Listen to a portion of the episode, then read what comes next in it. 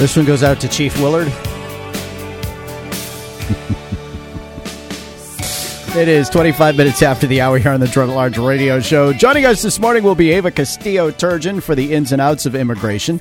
Kimberly Morin now joins us in the 7 o'clock hour for Politically Buzzed, followed by Tim Brand of the St. Vincent de Paul Friends of the Poor. Their annual walkathon is coming. David Tirrell Wysocki from the Nackey S. Loeb School of Communications will be with us in the 8 o'clock hour, as with Steve, as will Steve McDonald for the new media militia. I guess uh, I guess Joyce Craig, by the way, is okay with uh, people violating the charter. She took money from Ron, the criminal liar Ludwig, um, on her uh, campaign report. And Ron, he's he's such a he's such a generous guy. He he gave her money from his campaign committee, which he evidently is not going to be using because he's not running. So, I mean, what skin is it off of Ron Ludwig's nose, right?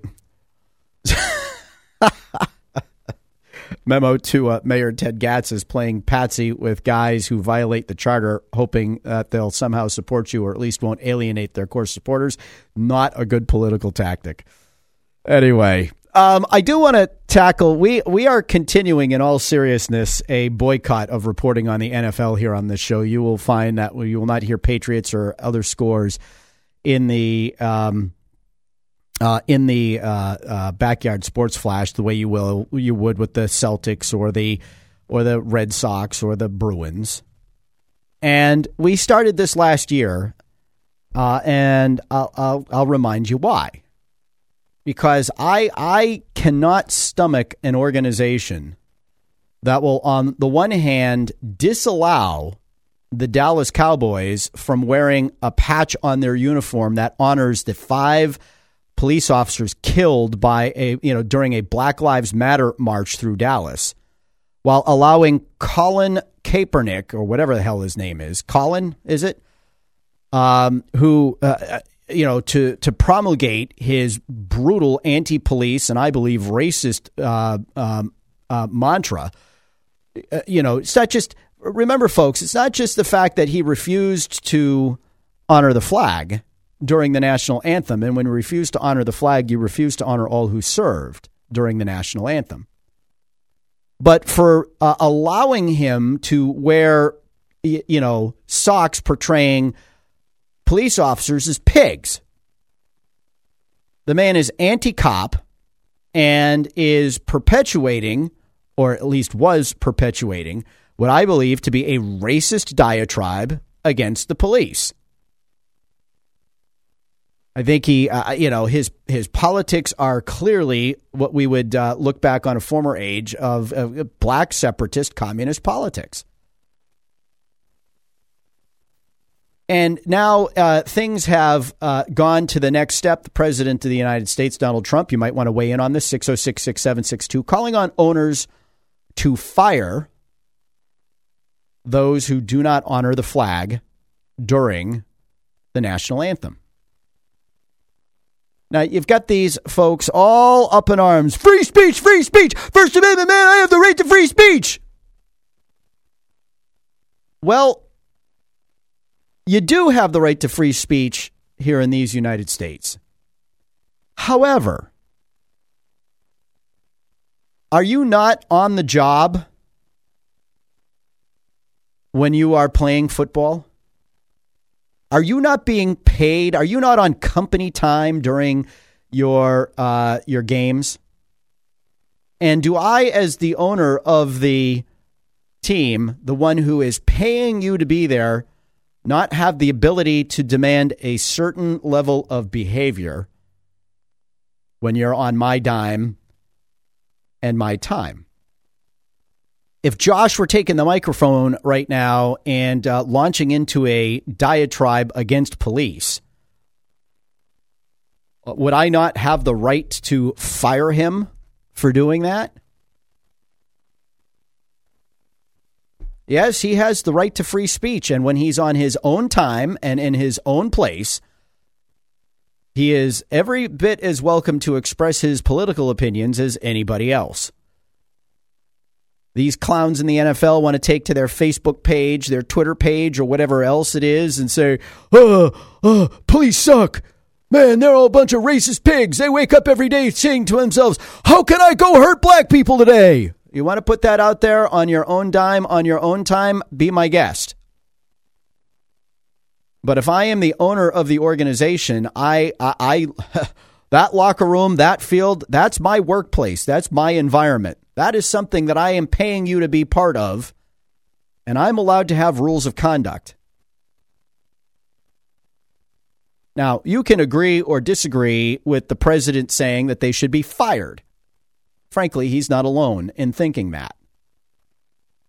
But the idea that their free speech rights somehow trump the rights of the owners or of the league itself, frankly, as a private entity, and somehow prevents them from having basically, we'll call it a code of conduct, is a bunch of poppycock. Now, let's remember what all this is over. This is all about alleged uh, police brutality against minorities. The idea that police officers across this country, like the five who were killed in Dallas, protecting those marching in a Black Lives Matter march, somehow wake up every day with the idea that they're going to go hurt minorities.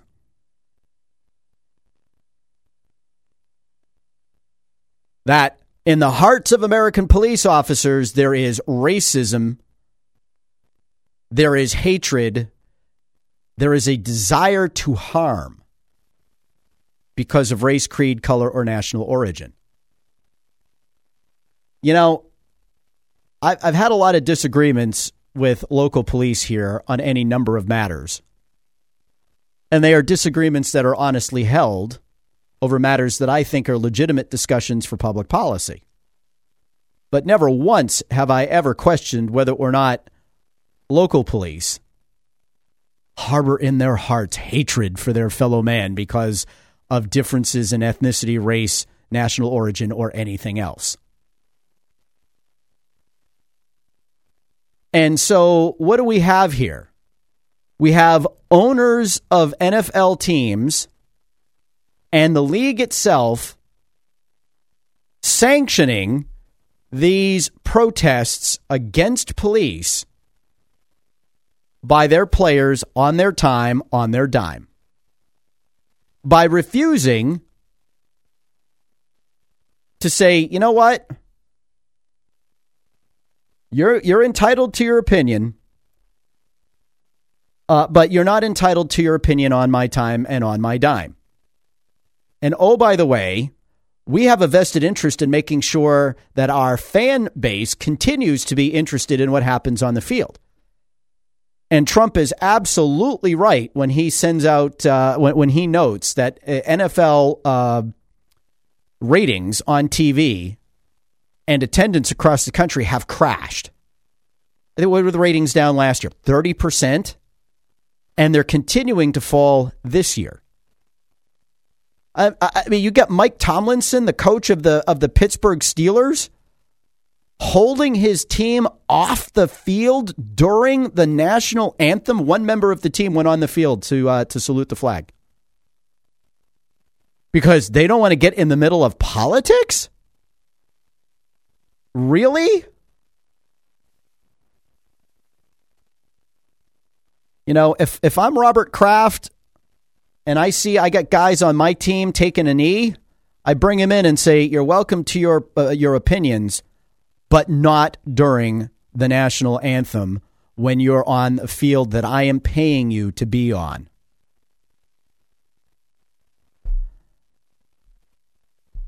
NFL players are more than welcome to hold whatever press conferences they want to hold, do whatever events they want to do when they're on their time. I, I have to tell you, uh, you know, football used to be my, my one great sort of weekend refuge. But I can't and won't put up with the, with the politics.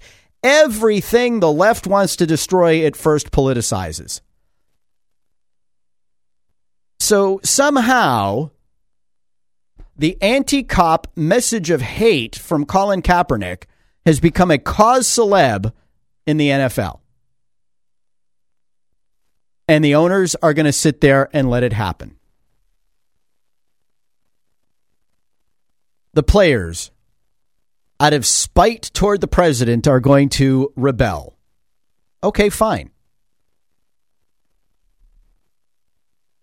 If that's the way they want it, then I think they can expect that they're going to continue to see fewer and fewer people tuning in.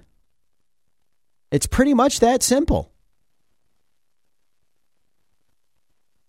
And the president's right. The owners that put a stop to it will see their popularity rise. They'll see their numbers bounce back.